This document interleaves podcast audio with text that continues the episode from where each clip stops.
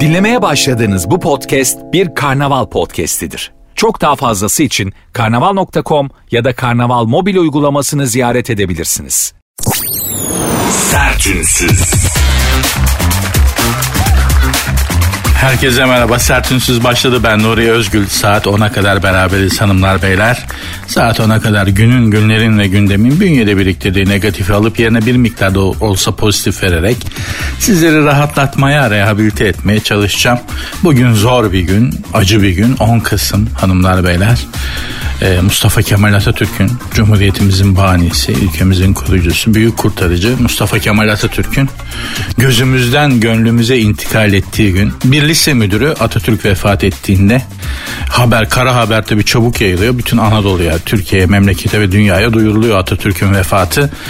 Anadolu'da bir lise müdürü hangi şehirde hangi lise şimdi hatırımda kalmamış biliyordum ama bir lise müdürü derslere ara verdiriyor, öğrencileri bahçede topluyor ve kara haberi böyle veriyor.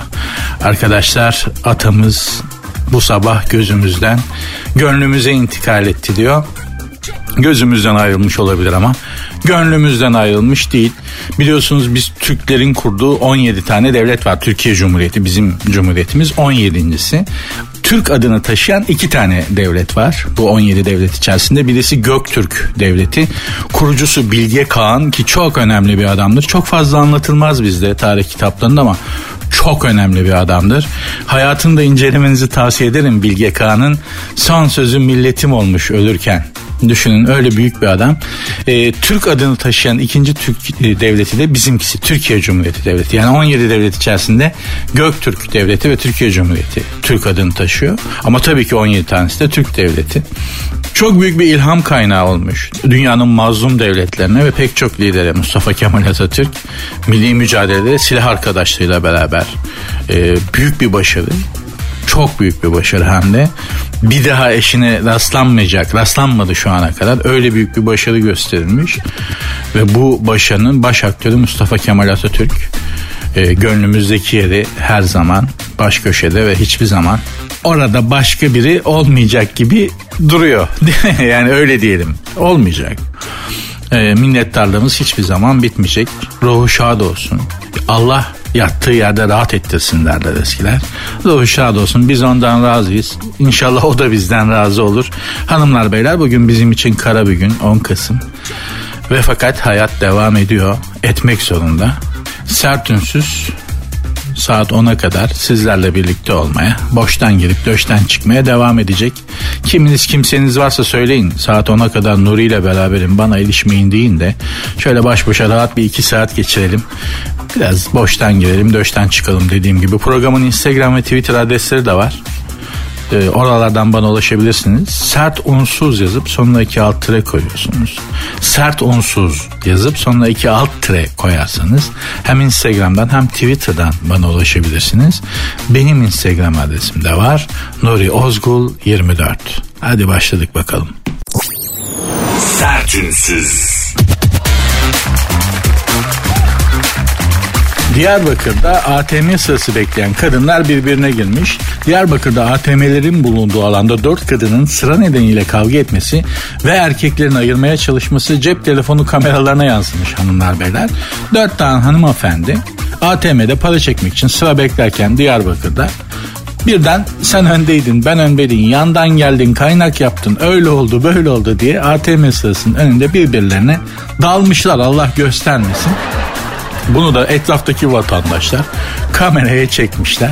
Ya şu kameraya çekme işine de artık bir yasal düzenleme mi nasıl bir şeyse bu bunu artık devletin müdahale etmesi gerek yani. yani gezmeye gidiyorsun. Mesela Louvre Müzesi'ne gitmişsin. Tamam atıyorum Louvre'a gitmişsin. Mona Lisa'ya bakacaksın tamam mı? Ya dikkat ediyorum herkesin elinde cep telefonu. Cep telefonuna çekerken o ekranın arkasından bakıyor Mona Lisa'ya. Abicim indir şunu gözünü seveyim. Burnunun dibine kadar girmişsin Mona Lisa'nın. Şöyle gözlerini aça aça baksana ya. Güzel bir manzara hemen tık tık tık. Neden? Hayatı erteliyorsun. Sonra bakarım. Dursun da bir daha bakarım. Ya o anı bir daha e, tekrar tekrar yaşamak istiyorsun ki gerek yok Yani te- telefonda şimdi Mona Lisa'ya gitmiştim bak ha, Mona Lisa'nın fotoğrafını çektim. Vesikalık nüfus cüzdanı fotoğrafı gibi cep telefonunda duruyor. Ne anlamı var?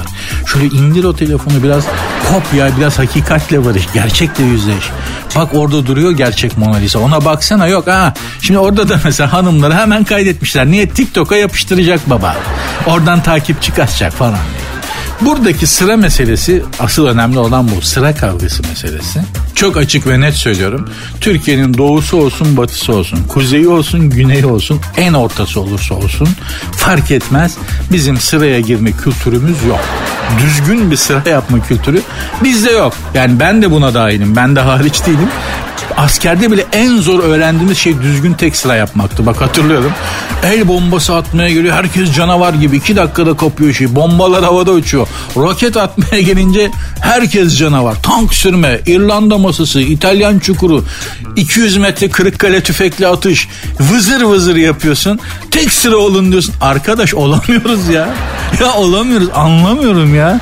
Bir türlü başaramıyoruz bunu. Ya adam tank birliği ya herkes vızır vızır tank gibi karmaşık bir aleti kullanıyor.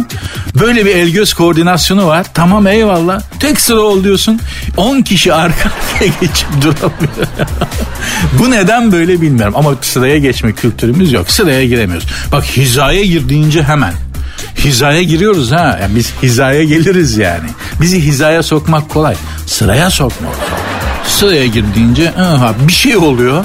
Genetik galiba. Yani atalarımız da böyleydi herhalde. Çünkü başka bir açıklaması yok. Biz sıraya girmeyi beceremiyoruz. Bak ATM'de de sıra kavgası çıkmış. Ben İstanbul'da dolmuş kuyruklarında, otobüs kuyruklarında, her türlü kuyrukta çocukken 12 Eylül öncesi işte yokluk vardı. Sanayi kuyruğu, tüp kuyruğu. Bunlara girerdim. Babam beni tüp kuyruğuna bırakıp kendisi sanayi kuyruğuna giderdi. Ya mutlaka kavga çıkardı. Çünkü mutlaka araya bir kaynakçı gelir. Askerde telefon sırasına girersin. Ya biri gelir en önde o sıraya kaynak 100 kişinin önünde yapmaya çalışır arkadaş ya. Ya oğlum bu ilahi bir şey mi? Nedir yani içinde seni buna yönelten nedir? İlla o sıranın başına kaynak bir tarafına kaynak yapmanın bu nasıl bir içgüdüsel şey var bilmiyorum ama kesinlikle söylüyorum. Bizde sıraya girme kültürü yok. Maalesef yok. Ve olmayacak gibi de görünüyor yani. Olmayacak gibi de görünüyor. Bana inanmayan İstanbul'da yaşayanlar Beşiktaş Sarıyer dolmuş durağına gitsin baksın. Saat başı kavga var. Saat başı sıra kavgası var. İnanmıyorsan git böyle iki saat bir takıl oralarda göreceksin. O zaman bir daha konuşalım. Sertünsüz. Kadın kuaföründe çıkan kavga sokağa taşmış. Bugün kadın kavgalarından gidiyoruz. Allah sonumuzu hayretsin. Saç rengi yüzünden çıktığı söylenen kavgayı ayırmak mümkün olmadı. Kadınlar dakikalarca saç saça baş başa kavga etmişler. Saç rengi yüzünden iki kadın kadın kuaförünün içinde nasıl kavga etmeye başlar ona bizim aklımız ermez. Yani kadınlar aa olabilir der mantıklı bir açıklama bulabilir ama ben düşündüm yani felsefe okumuş bir adam mantık okudum. Ee, yok ben bunu bulamadım yani sebebini ama kadın dünyası olabilir biz erkeklerin aklı ermeyebilir.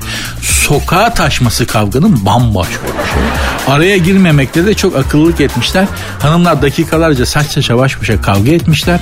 Kimse de ayırmaya kalkmamış. Ben bir kere böyle bir hata yaptım. Tövbe ben hayatımda öyle dayak yemedim. Erkek erkeğe çok kavga ettim itiraf edeyim çok darbe aldım ee, ama kavga eden iki kadını ayırmaya çalışırken abi beni araya bir aldılar. Hanımlar beni araya bir aldı o iki hanım birbirlerini bıraktılar bana daldılar. Ama yok böyle bir dayak. Hani kavgada bir laf vardır çift vurup tek saymak diye. O güne kadar hep duymuştum ama çift vurup tek saymak neymiş?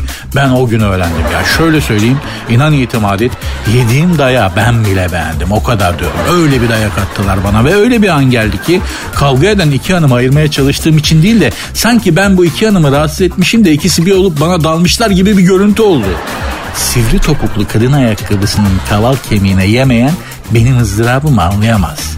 Peki bir daha araya girer miyim? Peki bir daha kavga eden fiziki olarak birbirlerine şiddet uygulayan iki kadını ayırmaya kalkar mıyım? Tövbe asla. Akıllı insan olur ki okuduklarından ve yaşattıklarından bir sonuç çıkartır.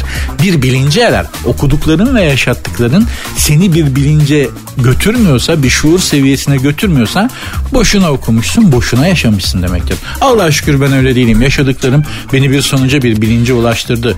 O iki hanım da o gün vura vura, kafama vura vura benim bir bilince bir şuur seviyesine eriştirirler. Nedir o? Catfight'ın arasına asla girme. Asla. Hadi kötü olan şu millet de seyrediyor. Gülerek seyrediyorlar. Tom ve Jerry izliyor sanki adamlar. Zalımın evlatları. Öyle bir evli eğleniyorlar ki.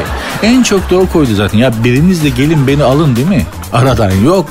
Millet açmış abi telefonu. Ya kaydediyorlar ya seyrediyor ya tik o zamanlar TikTok yoktu gerçi. Ama internette bir yerde benim o kavga eden iki hanımı ayırmaya çalışırken arada onlardan yediğim dayağın bir kaydı mutlaka vardır. Allah acıdı. Yani Allah acıdı. Çünkü onunla kadınlar acımadı yani. Allah acıdı bana. O aradan çıktım. Bir iki cırmık kaval kemiğimde sivri topuklu kadın ayakkabısının darbelerinden oluşmuş morluklar. Tokatlar mokatla çok çirkin anlatmayayım olasını yani. Allah korusun. Catfight'ın arasına girmeyin beyler. Harcanırsınız. Harcanırsınız. 10 kişi tek erkek 10 tane erkeğin arasına dalarsın icabında gözün döner. 10 tane adamın arasına dalarsın mevzuya girersin. Tamam. Ama kavga eden iki kadının arasına girme harcanırsın. Bozuk para gibi harcarlar. Ben girdim başıma geldi oradan biliyorum. Hanımlar beyler programın Instagram ve Twitter adreslerini hatırlatayım. Belki bir şeyler yazmak isterseniz. Çok kolay. Sert unsuz yazıp sonuna iki alt tire koyuyorsunuz. Sert unsuz yazıp sonuna iki alt tire koyarsanız hem Instagram'dan hem Twitter'dan bana ulaşabilirsiniz. Benim Instagram adresim de var. Nuri Ozgul 24. Sertünsüz. Gene Denizli'den bir haber ilginçtir. Denizli bugün iyi çalıştı. Denizli'de bir kişi ucuz pound almak isteyen arkadaşını 400 bin lira dolandırdı. Denizli'de mali müşavir arkadaşını teyzesinin elindeki poundları ucuza almak bahanesiyle kandırıp 400 bin lira dolandırdığı belirlenen MS saklandığı ahırda yakalandı. E, Deniz'in işte bir ilçesinde bir akaryakıt istasyonunda çalışan MS bir önce İstanbul'da yaşayan bir mali müşavir arkadaşını telefonla arayıp teyzemin elinde 200 bin pound var sana ucuza satarım demiş. Bunun üzerine e, şahıs dolandırıcı ve dolandırılan e, Denizli'de boş bir evde bulunmuşlar 400 bin lirayı teslim ediyor. Oğlum niye bir kere orada uyansana boş evde adam sana randevu veriyor 400 bin lirayı alıyor pound'u getireceğim diyor. Arka tamam Denizli sıcak yerdir de Denizliler benim tanıdığım Denizlilerin hepsi zehir gibi uyanık insanlar yani. Sen nasıl geldin bu tufaya be abicim? Ben asıl dolandırıcıya hayret ettim. Yani 400 bin lira dolandırmışsın. Kraliçenin para birimiyle dolandırmışsın vatandaşı. Ama yakalandığın yan ahır.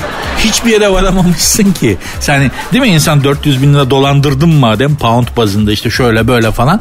Değil mi yani bir, bir, bir şey yaparsın ya bir araba al bir yer bir Avrupa'da yakalan bir yerde yakalan.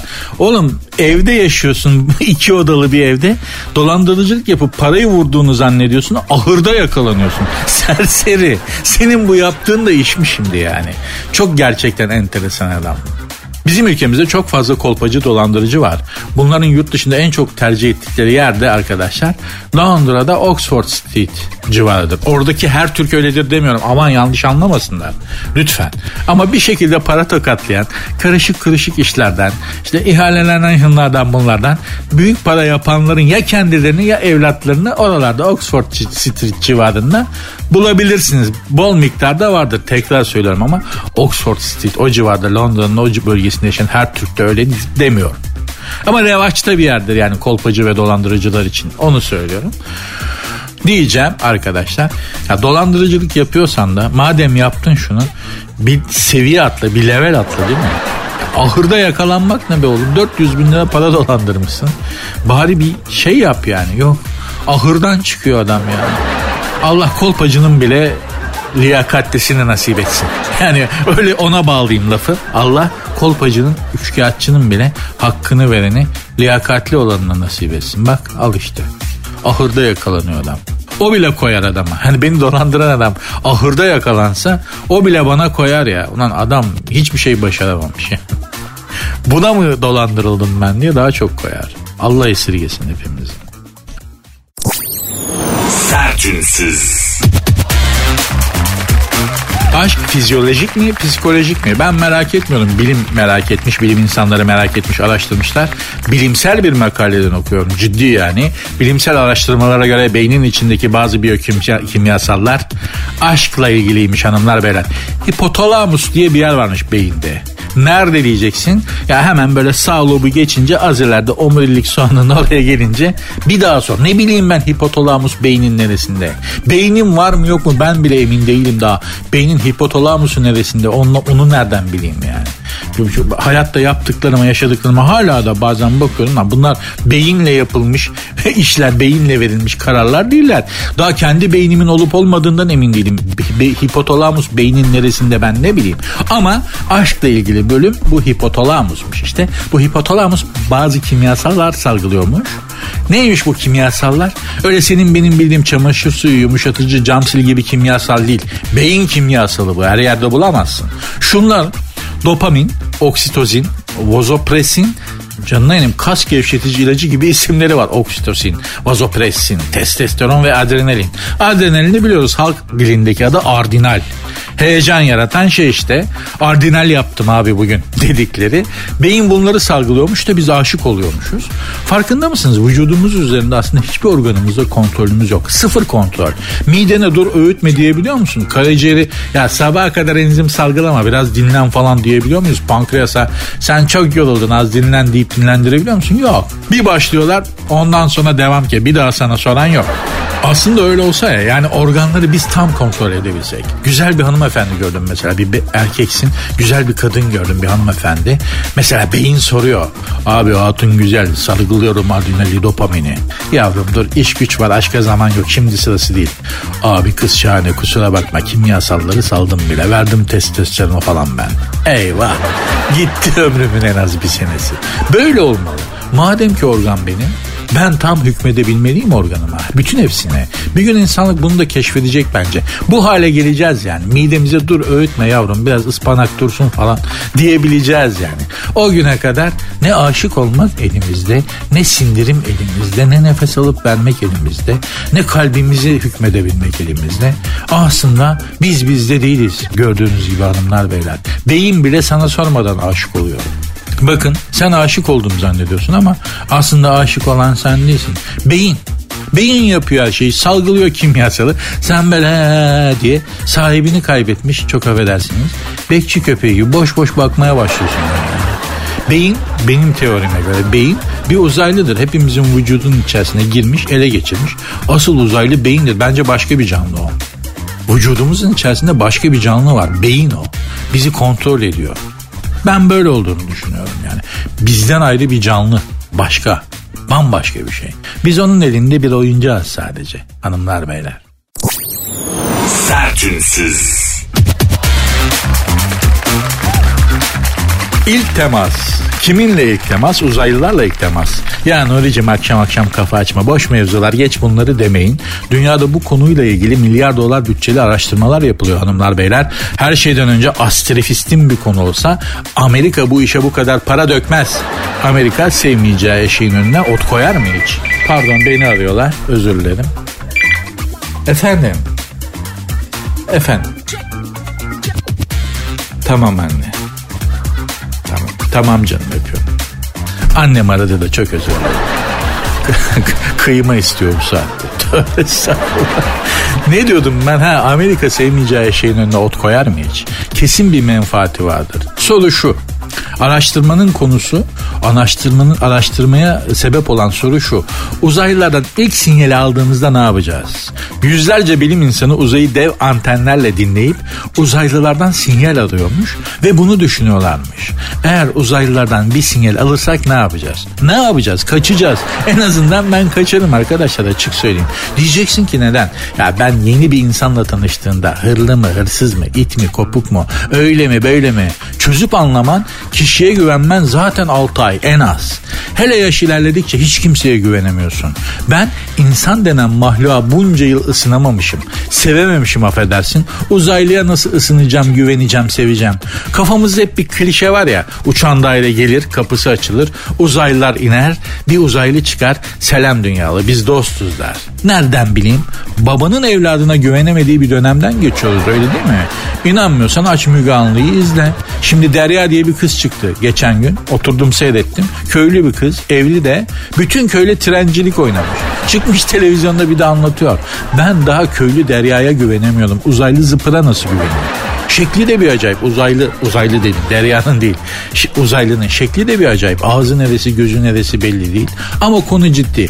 Popüler CGNC dergisi ki bunun okunuşu zannediyorum Popüler Popular Science. Evet. Yani popüler bilim. Sayfalarca yazmış işte. Bilim dergisi bu. Uzay etiği diye bir şey varmış. Ben de yeni duydum. Yani uzaya dair ahlak felsefesi. Sanki dünyadaki ahlak problemini çözdük de uzaydaki ahlak kusur kaldı diyeceksiniz ama adamlar bunlara kafa yoruyorlar.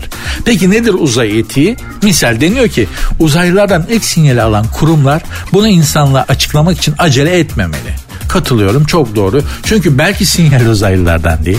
Belki biri eski sevgilisine uyudun mu diye mesaj attı da gece vakti o sinyal karıştı araya sen uzaylının zannettin. İşin kötüsü bence daha da kötüsü var şu uzaylılardan öyle bir mesaj geliyormuş düşünsenize. Gecenin bir körü saat 3 uzaylılardan mesaj dünyaya uyudunuz mu? Sizi rüyamızda gördük de merak ettik. Hadi buyur. Ne cevap vereceksin? Ben kaçarım. Uzaylıdan nasıl kaçılır bilmiyorum ama bugüne kadar çok çeşitli mahlukattan kaçmışlığım vardır. Köpekten kaçtım, kargadan kaçtım, koçtan kaçtım, horozdan kaçtım, kartaldan kaçtım. Kartalı nereden buldun diyeceksiniz. Askerde başıma geldi anlatırım deniz seviyesinden 1100 metre yukarıda dağda kartal saldırısına uğramış adamım ben. Dur ben de Beşiktaşlıyım falan dedim ama dinlemedi Kartal. Biz Beşiktaşlar olarak Kartal'ı çok seviyoruz ama ne acıdır ki Kartal kuşunda Beşiktaşlılık bilinci yok. Bizzat şahit oldum oradan biliyorum da söylüyorum yani. Neyse o Kartal saldırısına uğramam da başka bir günün konusu. Malzemeyi hemen tüketmeyelim onu da sonra anlatırım. Programın Instagram ve Twitter adresleri de aynı ama sert unsuz yazıp sonuna iki alt tere koyuyorsunuz. Sert unsuz yazıp sonuna iki alt tere koyuyorsunuz. Benim Instagram adresim de Nuri Ozgul 24. Nuri Ozgul 24. Ya ben bir kurşun mu döktürsem nazara nizara karşı ya. Harbiden kartal bile saldırdıysa değil mi? Ben çok hani yıldızı yerde bir adam olmam lazım ya. Kurşun mu dökülüyor, döküyorlardı buna ya? Ha yıldız düşüklüğüne kadar ne yapıyorduk ya ona arkadaşlar? Var mı içinizde bu işlerden anlayan biri bana bir akıl versin ya. Yazın işte şu Instagram, Twitter adreslerine de. Bir çaresine bak. İnsana kartal saldırır mı ya? Tövbe estağfurullah ya. Sertünsüz. Sarıyer'de İETT şoförü engelli vatandaşa hakaretler savurmuş. Sarıyer Sarıyer benim yaşadığım bir yer. Bu hatta gelen şoför arkadaşların bir kısmı hepsi değil ama enteresan çok sinirleri bozuk. Çok gerçekten sinir katsayıları yüksek arkadaşlar. Gene işte böyle Sarıyer'deki hatlardan birinde şoförlük yapan İETT şoförlüğü yapan bir arkadaşımız engelli bir vatandaşa e, hakaretler savurmuş. Tartışma çıkmış aralarında. İşte e, engelli vatandaşın engelli kartı yokmuş. Şoför de illa engelli kartını görmek istemiş. Adam da demiş ki görmüyor musun engelliyim.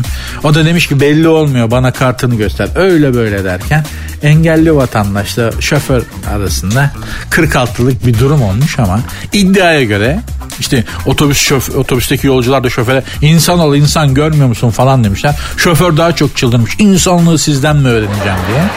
En son iddia o ki engelli vatandaşa vallahi seni vuracağım seni sakat bırakacağım. Ee, Allah zaten cezanı vermiş gibi bir laf söylemiş. Dediğim gibi bunlar iddia. Bilmiyorum yani böyle yansıdı. Arkadaşı da şoför arkadaşı da itham altında bulundurmayalım. Almayalım ama benim de gözlemlediğim İETT şoförü arkadaşların sinir katsayıları çok yüksek. Yaptıkları iş çok zor. Gerçekten çok zor. Tek başına insanlarla uğraşmayı boş ver. Tek başına şehirde İstanbul'da araç kullanmak, otobüs gibi büyük bir aracı kullanmak bile insanı çok sinirlendirebilir. Ama babacım siz bu işe girerken işiniz kolay demedi ki kimse çok zor bir iş olduğunu bilerek girdin. Dolayısıyla da biraz vatandaşa, vatandaş da zaman zaman ya da çoğu zaman şoförü zorluyor. Bunu da kabul etmek lazım yani şimdi. Hep nalıncı keseri gibi kendimize yontmayalım ama bazı şoför arkadaşlar da yani hani yani hani şimdi kusura bakmasınlar onlar da e, yani hak ediyorlar. Açık söylüyorum bak delikanlı gibi söylüyorum. Çok zor işleri vatandaşlar da şoförü çok zorluyor. Eyvallah ama bazı şoför arkadaşlar da bazı şeyleri hak ediyorlar. Hepsi değil ama bazıları hak ediyorlar yani. Bu nedir babacım ya? Bir, bir kere her şeyden önce bakın ben 150 151 Değil mi? Bu hatlarda 152, 154. 154 zaten vaktinde gelmiyor. Neden bilmiyorum. Hep gecikiyor ama. İşte bu hatlardaki arkadaşların yani Formula 1 pilotu olacakmış da son anda YTT şoförü olmuş gibi bir durumları var. Bu hattın yolu çok kavisli ve yokuş aşağıdır inerken. Dolayısıyla da biraz kontrollü inmek lazım değil mi? Ya yol, yolcuyu ön camda sinek yapıyorlar be abicim. Ya arka koltuktan ön tarafa fırlayan yolcu var. Nasıl bir frene basmaksa. Bu eskiden yani ne büyük kurummuş İETT eskiden. Ben çünkü 10 yaşından beri bu İETT araçlarına biniyorum. İETT kendi şoförlerini kendi yetiştirirken bir kurumken yani. Şimdi ihaleyle ihaleye çıkıyor biliyorsunuz. Kendisi yapıyorken bu işleri şoförün frene bastığını hissetmezdin. Gaza bastığını, kalkış yaptığını hissetmezdin. Şimdi frene bir basıyor. Oturduğun yerden fırlıyorsun ya. Mekik fırlatıyor adam sanki uzaya yani. Discovery canına yani. Bir gaza basıyor bu sefer önden arkaya gidiyorsun. Abi şu işleri yapmayı öğrenin gözünüzü seveyim ya.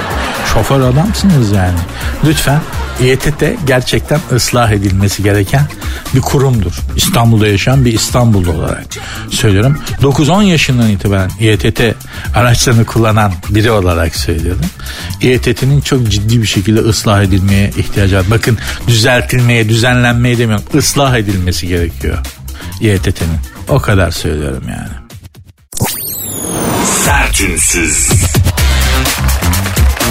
Dinleyicilerimden Sinem Hanım bana bir haber yolladı sağ olsunlar. Böyle dinleyiciler de var gerçekten. Ya bu çok ilginç bir şey. Sizin yorumunuzla bu haberi dinlemek isteriz falan diye böyle buldukları kendilerine ilginç gelen şeyleri bana yolluyorlar. Allah razı olsun. Allah ayağınıza taş değdirmesin.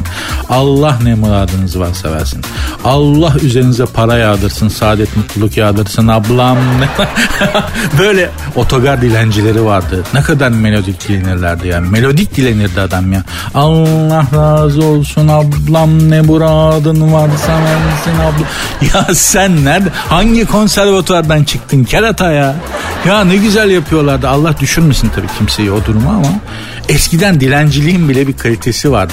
Dilenciler bile bir çaba içerisindeydi. Yani melodik bir şey yapan vardı, trajik bir durum ayarlayan vardı, teatral bir durum içerisinde. Şimdi direkt eli uzatıyor para ver falan filan diye. Yani. Hani direkt hepsi bitti. Hani direkt para ver, paraya ihtiyacım var falan diye. Hala var canım. Mesela nerede? Dört Levent'te yeraltı geçitinde bir abi var. Ağlıyor. Ama yani iki saat boyunca ağlıyor. Ve sadece ağlıyor. Bir insan iki saat boyunca sürekli ağlayabilir mi numaradan? Abi bu konservatuar en büyük en kral konservatuarda yetişsen iki saat boyunca Madi'den ağlayam. Normalde ağlayamazsın ya. Sürekli ağlıyor adam. Ayakta duruyor. Ellerini yüzüne kapatıyor. Önünde bir mendil var ve ağlıyor inanılmaz bir çaba, inanılmaz bir performans. Yani dizi sektörüne öneriyorum bu arkadaşı. Geçin o 4 Levent'teki metro yeraltı geçitlerinden birinde takılıyor bazen. Değişme münavebeli takılıyorlar. O gidiyor başka bir tanesi geliyor. Ama bu müthiş bir şey. Yani gerçekten bir dizi yapımcısı olsam o adamı bir gözden geçirip iki saat boyunca ya. Gördüm çünkü gittim geldim adam ağlıyor arkadaş durmuyor ya. iki saat kim ağlayabilir? Hiç durmadan ve insanların gelip geçen insanların içerisinde gözyaşı döküyor. İnanılmazdı. Çok büyük bir trajedi yaşamış gibi ağlıyor üstelik. Büyük oyunculuktu gerçekten. Utanmasam çekecektim yani o performansı. Neyse böyle ne, nereden geldik canına yandım bu dilencilik mevzusuna. İstanbul'un dilencileri de Eskiden biliyorsunuz loncaları varmış. Dilenci loncası.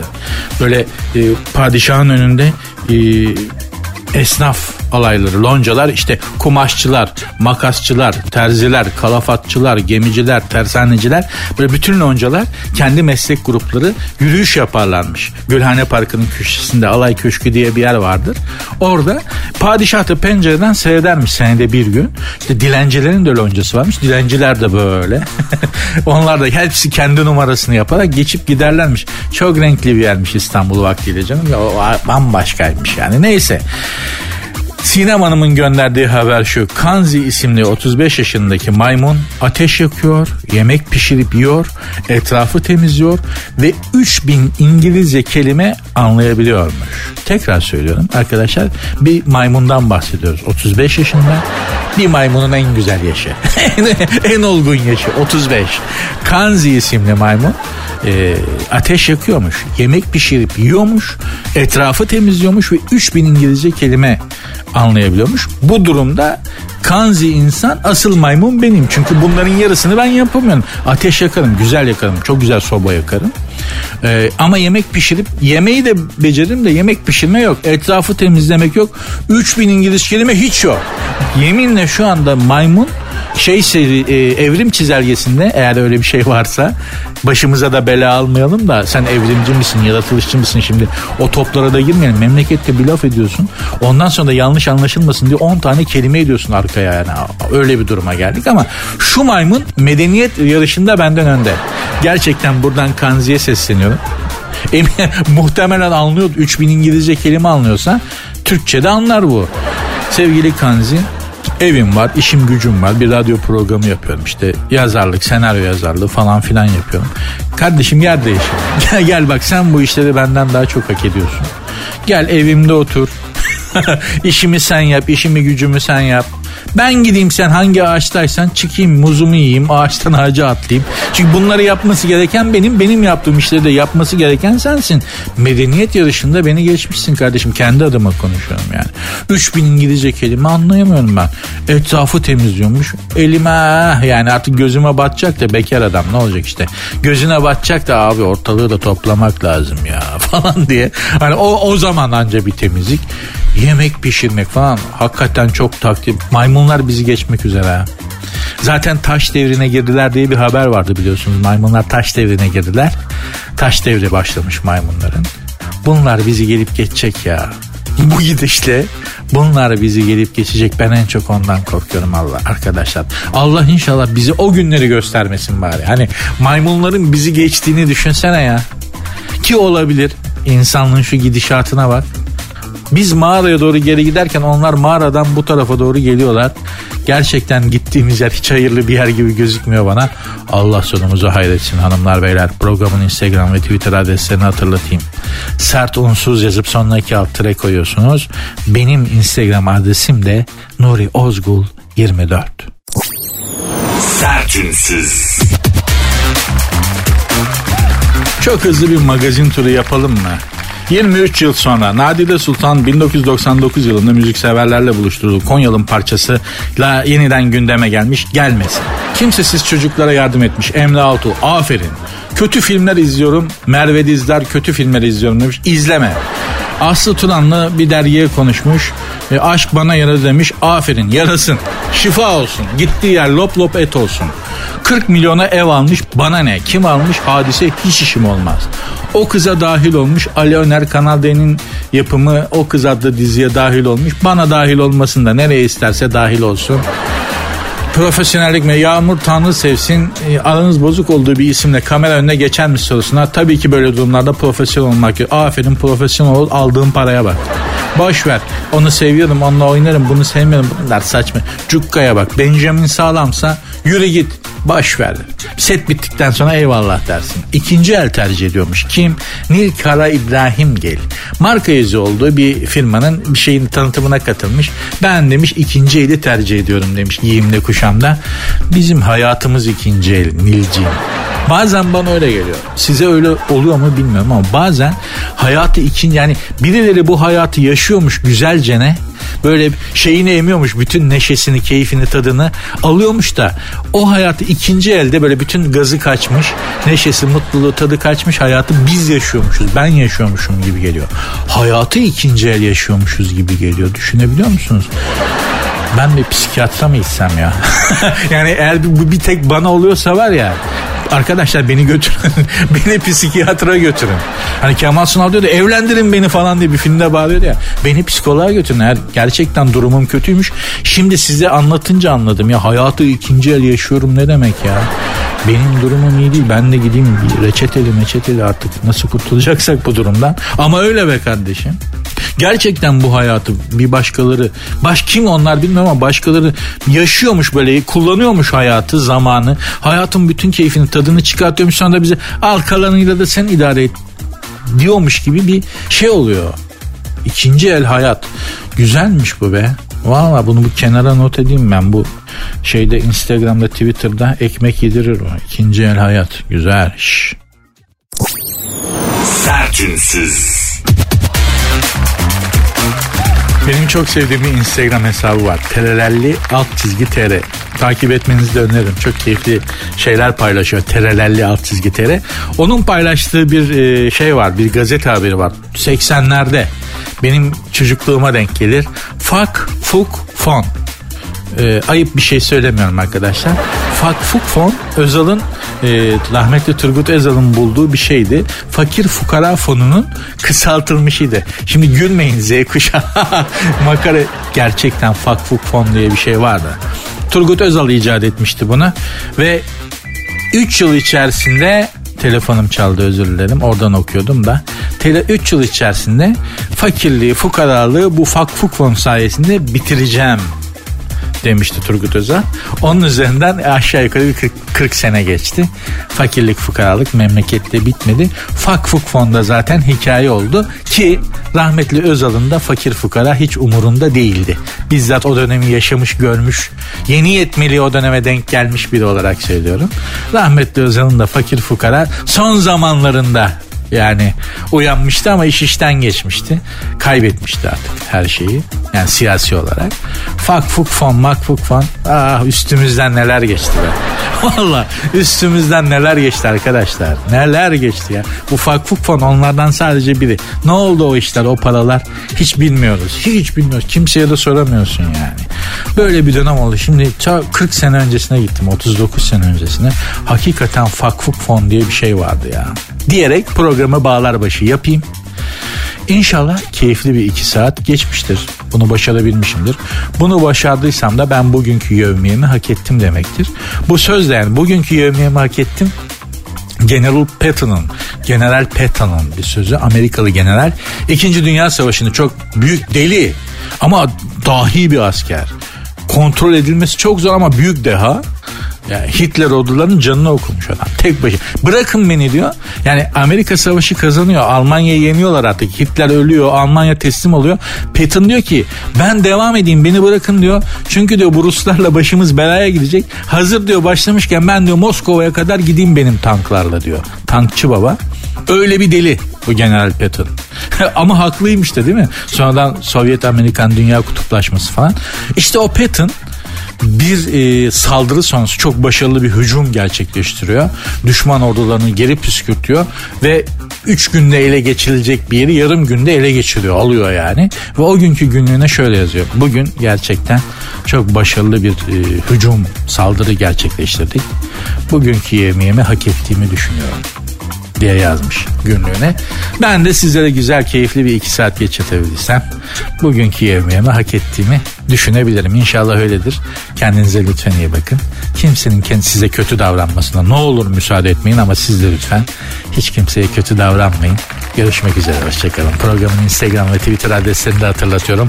Sert unsuz yazıp sonuna iki alt tere koyuyorsunuz. Benim Instagram adresim de Nuri Ozgul 24. Nuri Ozgul 24.